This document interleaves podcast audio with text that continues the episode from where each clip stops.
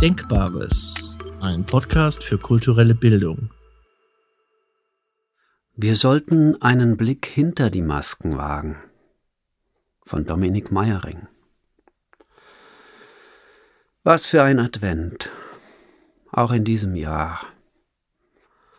Keine glänzenden Weihnachtsmärkte und keine gemütlichen Glühweinabende mit Freunden beim Kerzenschein.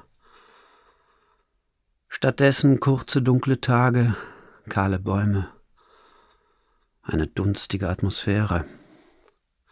Statt dem Zauber der festlich heiteren Geselligkeit die trostlose Stille von Vergänglichkeit und Vergeblichkeit.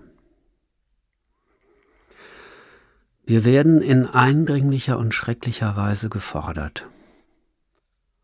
Und das betrifft alle auf der ganzen Erde. Individuelle und globale Not, wie wir sie wohl alle nicht für möglich gehalten haben. Das ist das Besondere, das Unheimliche, Erschreckende der gegenwärtigen Lage. Unser vertrautes und gewohntes Verhältnis zur Zeit ist massiv gestört. Advent findet nicht wie gewohnt statt.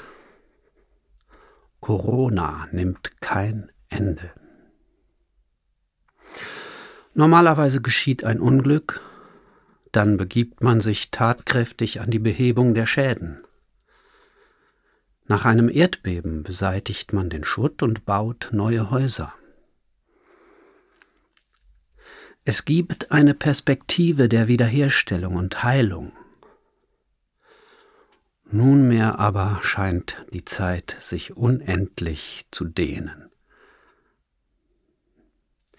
Der Mensch kann nur existieren mit einer Zeitstruktur, einem Vorher und Nachher, mit einer Beständigkeit des Verlässlichen und Wiederkehrenden. Und jetzt Advent ganz anders. Worauf kommt es an? Vielleicht ist es jetzt besonders wichtig, Netze der achtsamen Wahrnehmung zu knüpfen, zu den Kindern, den alten Menschen, zu den Nachbarn.